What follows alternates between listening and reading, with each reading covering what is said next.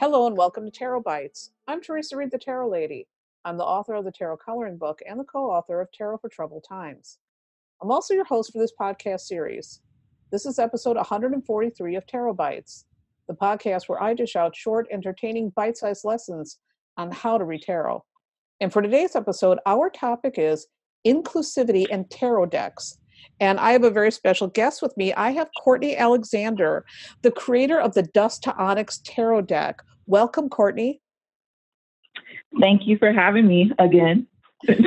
I, I'm very excited to talk to you um, because this is such an important topic. It's such a timely topic. And I know that as a deck creator, you are, you know, you created a groundbreaking tarot deck, which we'll talk about in a little bit. But um, I think this is a topic right now that's really of the moment. And because you are a creator, you're the person that was first in mind that I really wanted to talk about. And you've been mm. talking about this online. So, you know, for so long, tarot decks have featured primarily white folks, but everything has changed. Mm-hmm. I mean, those older decks don't reflect the wide variety of people that read tarot or or how they relate to those cards. So, what first thing I want to ask mm-hmm. is, what do you think about the classics such as the Rider Waite Smith deck? Can they still be used, or do you think those images cause harm? Um, I think that the Rider Waite still has its uses. Um, I think that bec- because of like it's like a it's like a default, right?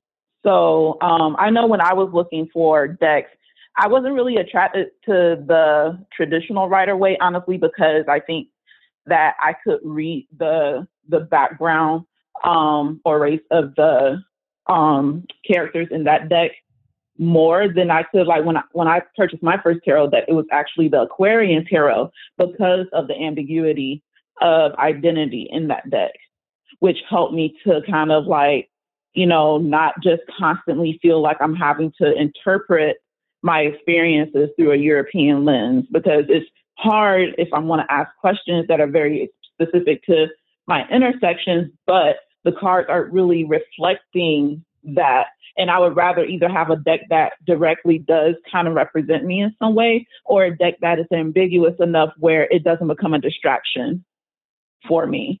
So, um, but like I think still for a lot of people, the Rider Waite is still just, you know, it's still a pretty decent deck to start out with, especially if you're looking to learn and practice and just kind of get acclimated to the idea of using tarot. And, and, you know, people will find out, you know, how they feel about those cards if, you know, using it as an entry point.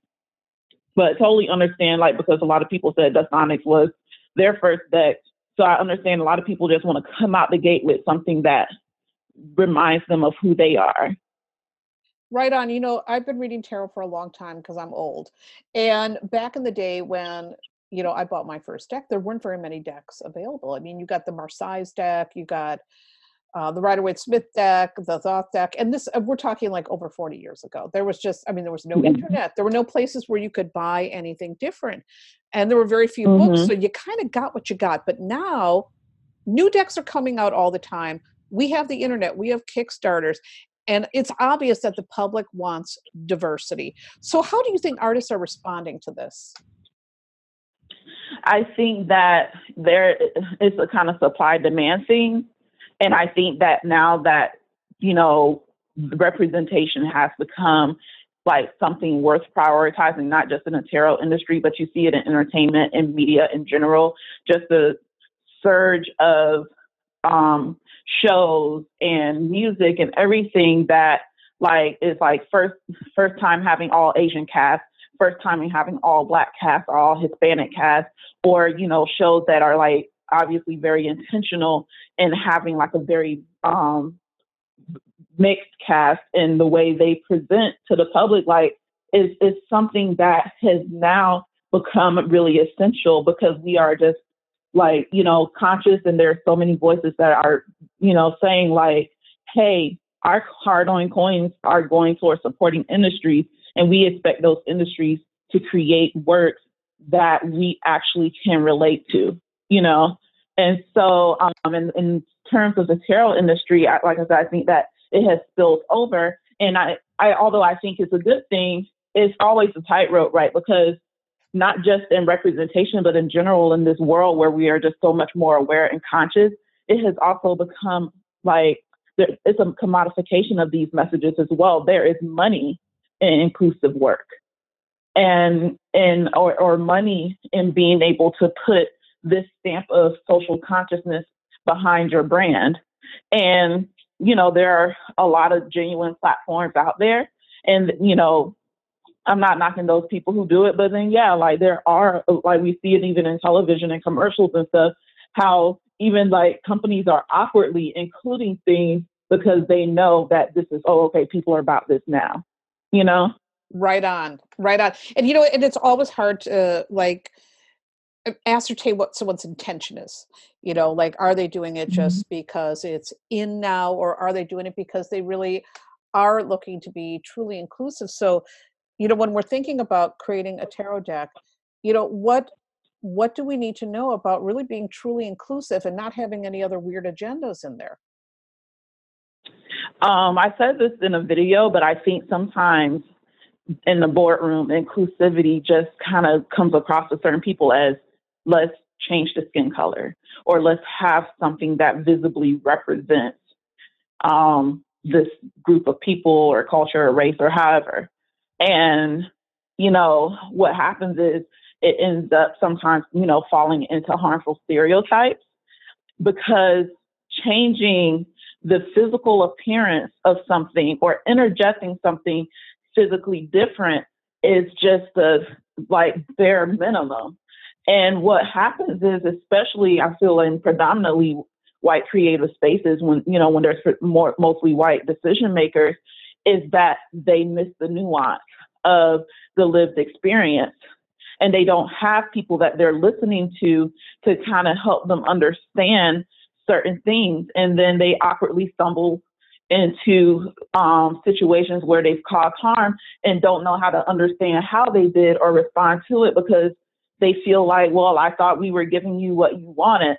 And if they don't listen to the conversations in regards to like when we talking about race and other things, they don't listen to the conversations to really understand what's important to us and what we really care about and the delicacies of living in our intersections, you know. Um, and so there's a lot of lead work, I think, that needs to be done to make sure that we're being conscious. Um, you know, with when I created Dust to Onyx, I'm a black person, but I didn't feel like I just simply had the right to discuss things about other people's cultures without making sure that I did my due diligence as well. Like there were certain things that were academic. If you read my guidebook, like I talk about some things that are historical, but I also talk about some things that are spiritual and cultural in certain parts.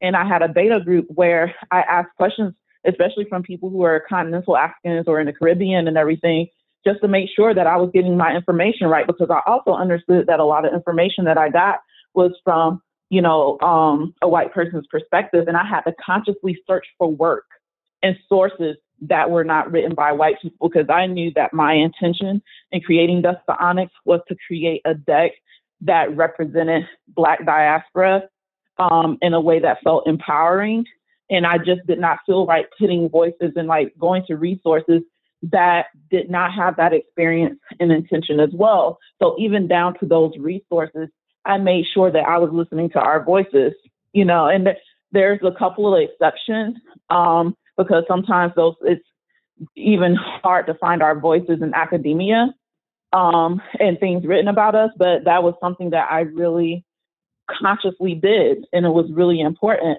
And so I feel like if I, as a Black person, have to do that and have that kind of care, then why is another person, especially um, a non-black person exempt from doing that work if they're going to have our representation they don't even have to go to the depth that i went if they don't want to but even just asking the right people you know even just taking a little time to really meditate on why you're making this decision because especially if you're if you're um, a non-black person you don't like we all we live within this fabric of white supremacy. We we swim in this water every day, and so people have to get over the fear of association with white supremacy and racism because we all have an internalized, whether it's you know against me being a black person, had to go through my own decolonization work So white people ain't exempt even if you're nice to all your black folks in your life.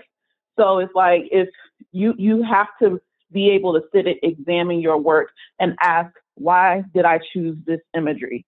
What is this saying about what I person that I'm trying to represent, especially if that person is not of your culture or ethnicity? What am I real what is really coming out about my production before I work out in the world, you know? Especially if we're talking about making tarot decks or oracle decks, you asking people to heal with your work. And you're making an inclusive deck because you're saying this is an invitation for you to have my work.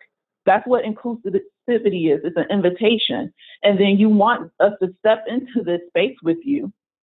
And then when wrong harm is done, then it's like people are like, well, you don't have to buy the deck. No, I was invited. When you put mm.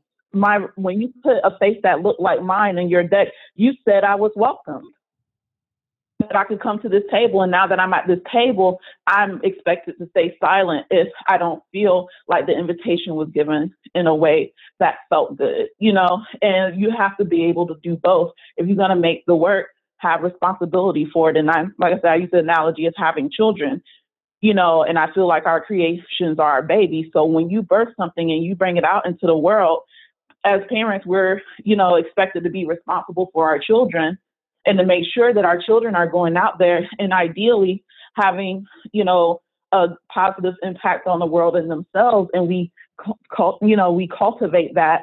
So it's the same thing. Have responsibility. Take responsibility for the work that you're creating. And even if you're creating something to be in controversy, go ahead and be real about that intent. Then, like, I'd rather someone just say, you know what, honestly, I made this because I, I was just, you know, just this is just how I felt, or you know, I was trying to create, you know, this sort of controversy, do it with to to seem cool or nice or open and aware about it, but then pull back and like be in the sense when the word question, you know. Right on. You know, you've made some really great points here. First of all, you know, I'm I'm actually hear, a hearing impaired person, and most people don't know that. Um, so one of the things I've learned in my life is I have to really listen to people. I have to really listen. I got to pay attention so I don't miss something because oftentimes I do miss things. You know, I was eating at a restaurant once and they brought out raw antelope part, and I thought they said raw animal parts. So that tells you how my hearing is really goofy. It got a lot of laughs, but as a hearing impaired person, one of the things I've learned very early in life is that I have to pay attention, I have to listen. And I think listening is a really, really important key that a lot of times people do have good intentions, but they're not listening. They're not taking the time to really listen to people of color or people from different cultures when they are saying this doesn't feel comfortable or this is harmful. So I think listening is really important. The other thing you bring up too is about doing your research. And the one thing that I would love to talk about how you know this would be advice to any deck creator. How could you form maybe a council of advisors that you can listen to that can help you do the research that you do the deck right i mean what would be your advice about that especially to white artists? Um, it's it's a, it's a it's a challenge because I am definitely of the belief that you should not be out there asking black er, uh, just random black folks to do that kind of labor for you.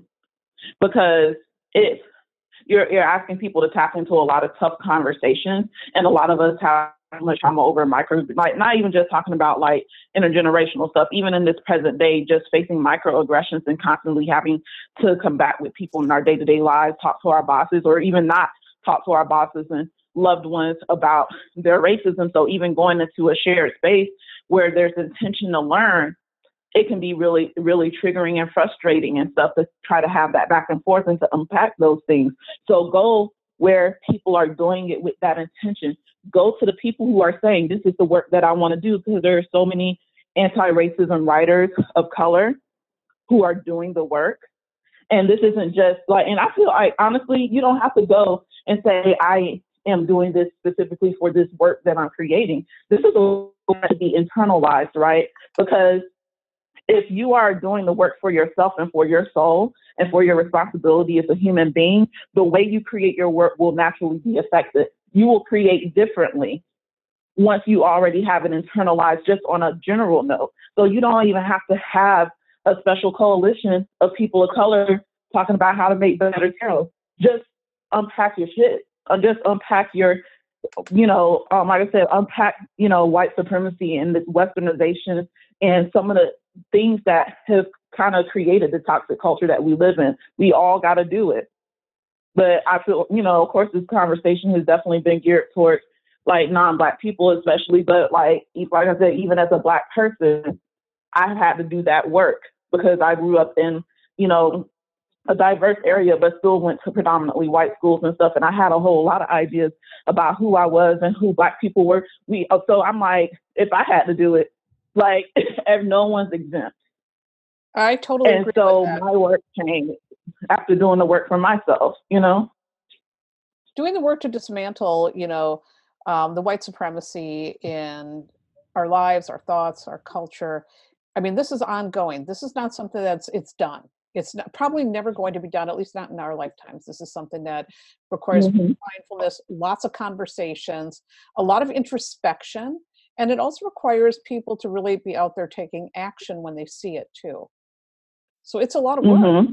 And I think a lot of people don't want to do the work. They don't want to go there, but it's necessary. Um, it's necessary. Yeah. And I and I think I see a lot of like people gravitating towards the people who coddle them and yeah. and won't and it's like I see it as just like you know, or like people who at least make them feel like sometimes they feel more justified or like they they will always go to the person who is okay with something, right? It's like, well, I have that one black friend who lets me say the N word. I don't understand what the problem is with you.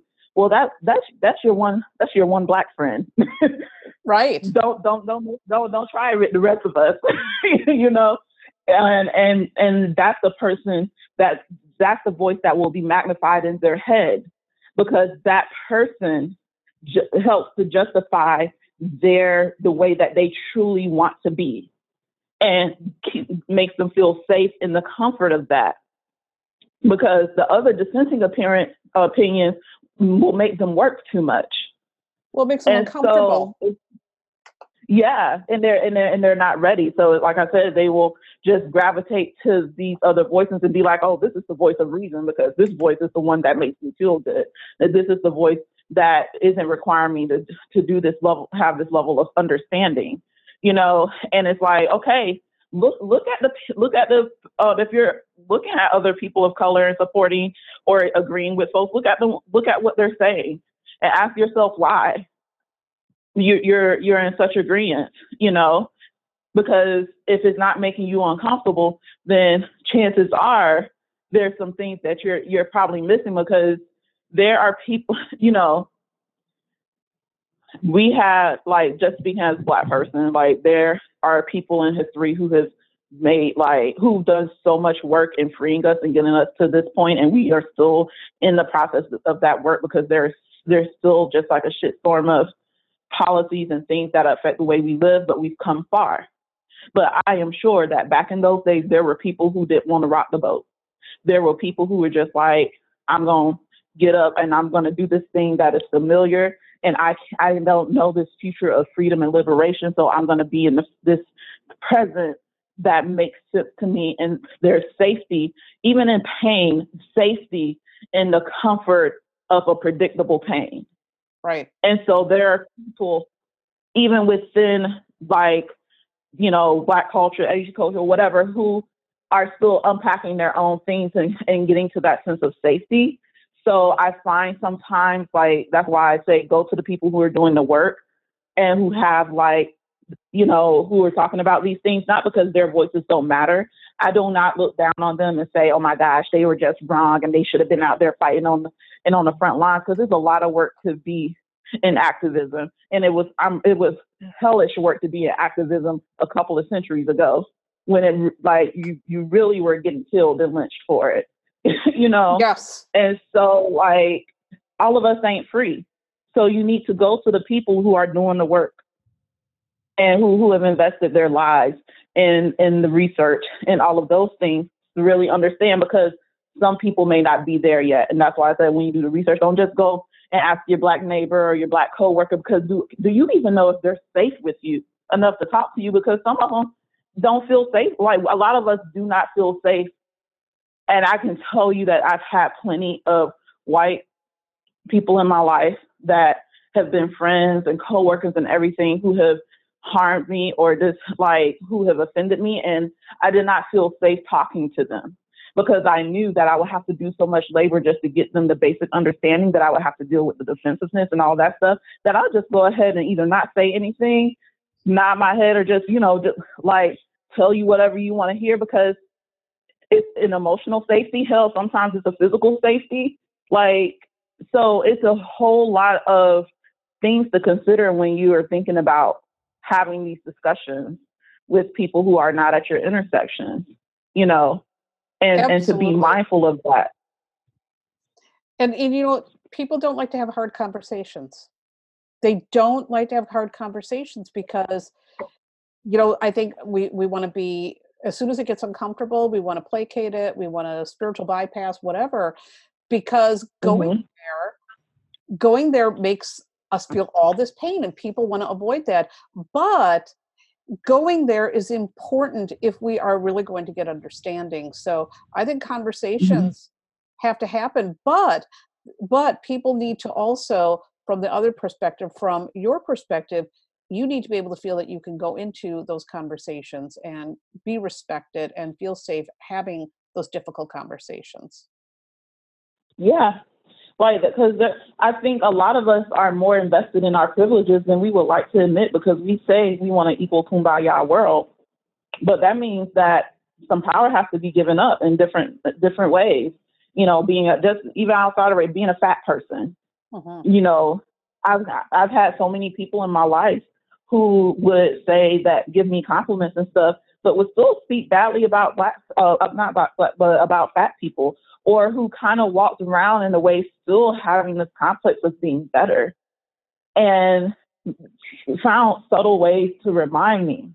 And you see it in the body positivity community, how there are people kind of invested in, well, it's okay if you love yourself, but you should still know that fat is bad and it'll kill you. Because overall, there needs to be a social hierarchy and fat people don't need to be at the top of that, that totem pole because then the people who aren't fat don't feel special anymore. you know, because there is privilege or like just seeing like in my experience, seeing people who were once smaller but gained a lot of weight and kind of like the way they reminisce over how things were different because they realize once they actually that they once they become a fat person that while yeah the world does treat you differently and the shit doesn't feel good and so then their internalized fatness and everything you know comes out and stuff because like it's people are still invested in needing fat people to feel bad about themselves to feel better.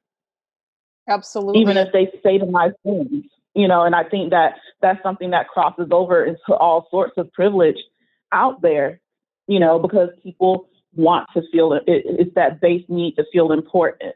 And I think holding on to privilege is our need to feel important, to feel special, even if we're out here saying that we want an equal world. Totally. And, you know, I find that now that I'm getting older and I'm a gray hair, uh, one of the things that I've been experiencing is ageism here and there. Now, I'm not a senior citizen yet, but I'm mm-hmm. getting there. And that's also been a very interesting thing to start to explore that when people look at you differently for being, you know, gray haired, that suddenly, oh my God, you're frail, or, you know, like some doddering old lady. And I find that really interesting mm-hmm. too, you know, when you're experiencing any kind of judgment in whatever way you really start to also find that you're looking at other people very differently too mm-hmm. so it's been interesting so here's something i want you to ask i want to ask you what are some things people should not do. I mean what should decorators keep in mind that they shouldn't do when they're making decks in your opinion? Whatever you feel about that.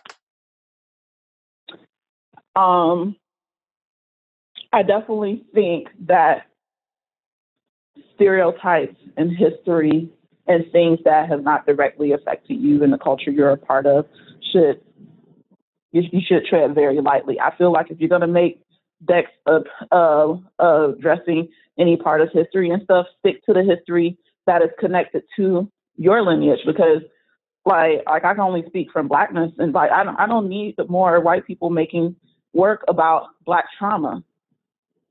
We we know a lot of things about black trauma. You know what I haven't seen yet? Mm.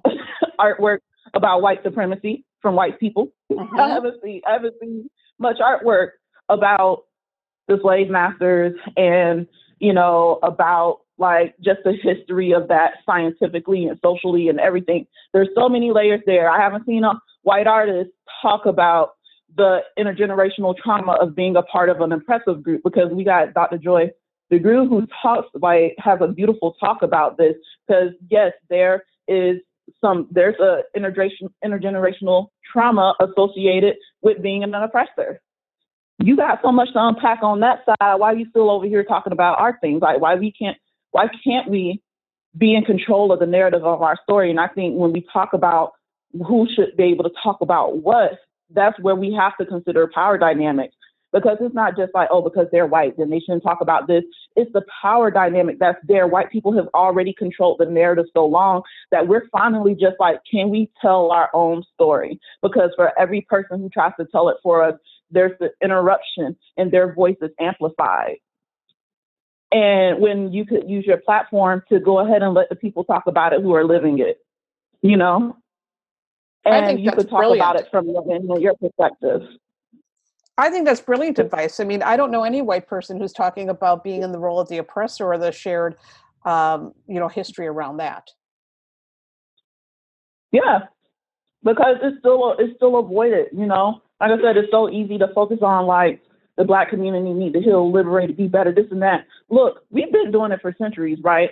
We've been fighting, we've been protesting, there have been multiple successful Black communities and cities literally burnt to the ground every time mm-hmm. we, you know, white people felt threatened by us. We have done the work. So if we literally lived in a safer place where the the work that we already know how to do could actually thrive and the results could stick, we would be better. So like I said, we don't necessarily need white people to talk more and amplify more about the stuff that we're already been, we've been shouting from the rooftops we need it's like we need y'all to handle your end. And handling your end means dealing with the hard things, but people are afraid of the shadow. People are afraid of the darkness. People are invested in being good people. I, I always say the worst thing you can call a white person is racist because mm-hmm. the defense goes up so hard because Absolutely. they don't picture themselves as a KK hood, KKK hood wearing white person. They can't possibly be racist. They have black partners and and family members or whatever. And so it's it's it's because racism in a way is taught in American society and in the education system was this horrid thing that happened long ago and isn't still happening today or just with a particular group of people and those particular group of people are not the norm. They're they're they're a special kind of evil and if you call me racist then you're calling me a special kind of evil. And it's like no, because when I look at pictures of lynchings, I don't see just white men, I see white women and children. And that means their offspring was, you know, is still out in this world and they are in positions of power and they are raising more people. And it wasn't just this thing where it was just a subgroup of evil white people type of thing. No, this is just like how normalized it was in society that lynching a black person was a family affair. and when you see the you pictures, there's it almost looks like it's a party going on yeah you know yeah it's, it's like no this was such a regular thing and you can't tell me just being just a few decades not even a few centuries. Like i mean some of this was happening in the 60s and 70s my parents are still alive and were born during that time. Stories of lynching you know what i'm saying? And so like no this thing is we're, we're still working on it. So it's like once you get out of the fear of being seen as a bad person this is the part of accepting your wholeness right? Like we have taboos. Like even let's just even moving out of the socio-political stuff, we have taboos and we talk about kink and we talk about all of these things and we talk about exploration of shadow on a personal level, but you've got to be able to explore it on a social level too. Like and you can't be afraid of this good versus evil thing, which is a very like kind of like Christian or like Western Christian like idea that things have to be on this binary. And it's like being a human being with multiple lives and lived experience, you're gonna have some shit. And your community and the world is gonna have some shit. And if you are afraid to take a good whiff of it, you know, then you're going to keep running yourself in these same circles and you're going to keep perpetuating the things that we're supposedly out here trying to change because we are not going to change this world and have this this like I said this utopian world of equality if you're not afraid to look at the uglier parts of life and be able to say, you know what, like I I thought this one thing about myself, you know, it's an ego breakdown. Like you you people are so invested in the image of who they are. Anything that threatens that has to be no good. And it's like, why are you so invested in that version of yourself? Because it's the version of yourself you're so invested in is not contributing to a better world, then you know that, especially if that's the intent you speak out of your mouth when you wake up and when you talk to other people. Then like like why are you holding on to it? Because like look, I can I'm pretty sure there are people out there that's like I don't give I don't care about a world of peace. I love the chaos. I'm, I'm thriving in it. I'm, you know, doing my thing in it, whatever.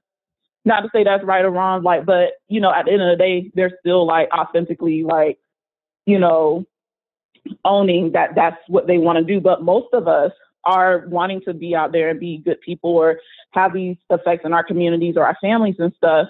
But yet, like, we're not willing to really deal with the parts of ourselves that would kind of lead to that change because, you know, like on a micro level, like I'll always say that happiness is the most difficult thing to to achieve. Being happy is the most difficult thing to be because being happy means that you have to go through some hard shit. Like being happy does not come with just waking up in the morning and having a million dollars, right? Like most of us who are out here like content and centered in ourselves really had to go through some stuff to get there. We had to unpack some things. We had to go through some experiences.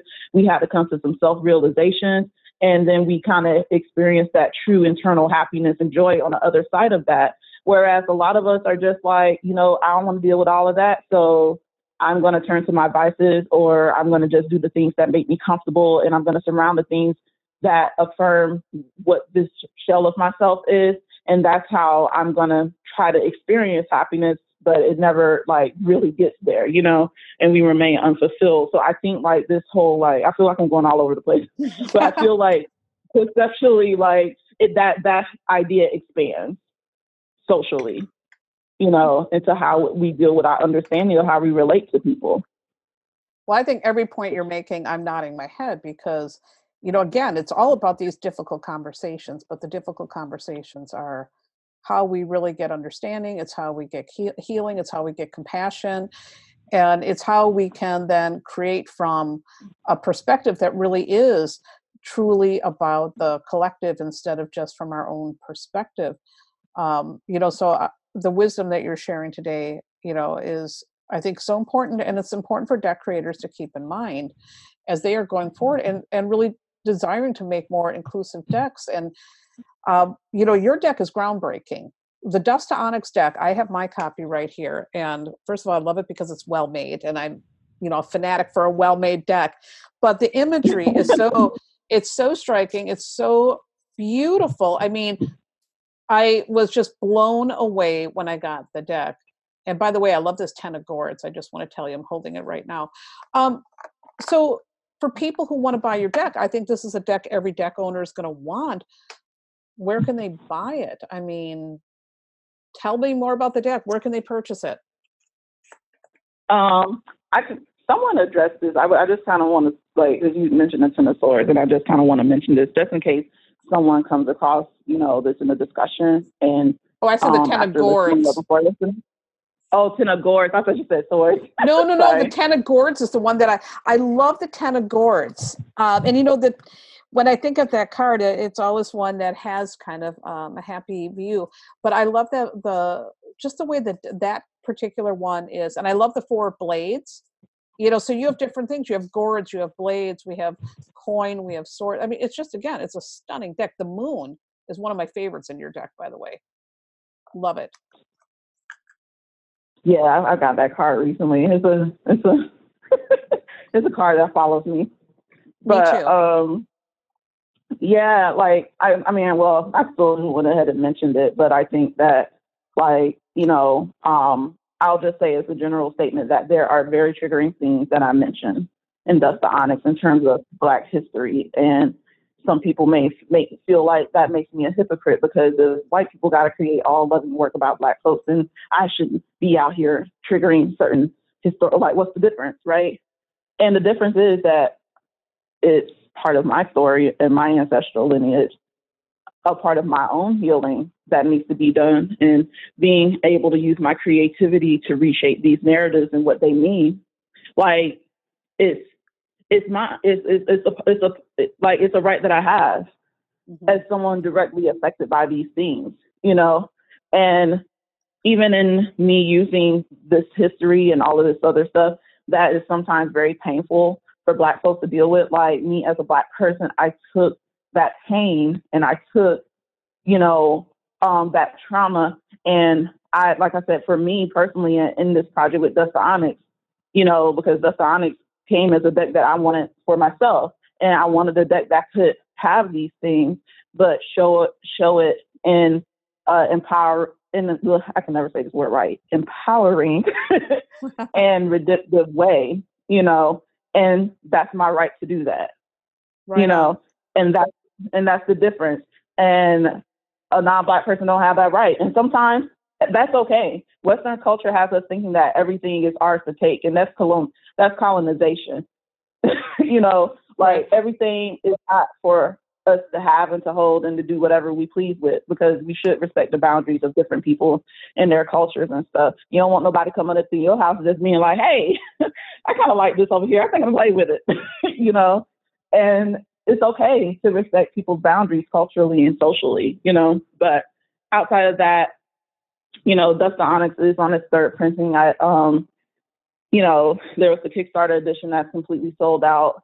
Um, the second edition is still for sale, and the travel edition is on pre-order and coming in November because I'm, um, you know, listening to people's um, feedback over these past couple of years. A lot of people um, had issues with like the size of the cards because the cards are so big. So the travel edition is smaller, um, more the size of a regular tarot deck and is nice and convenient to carry for those who kind of want to keep their full edition pristine. Because, like, I know a lot of people have purchased the Onyx as even a collector's item.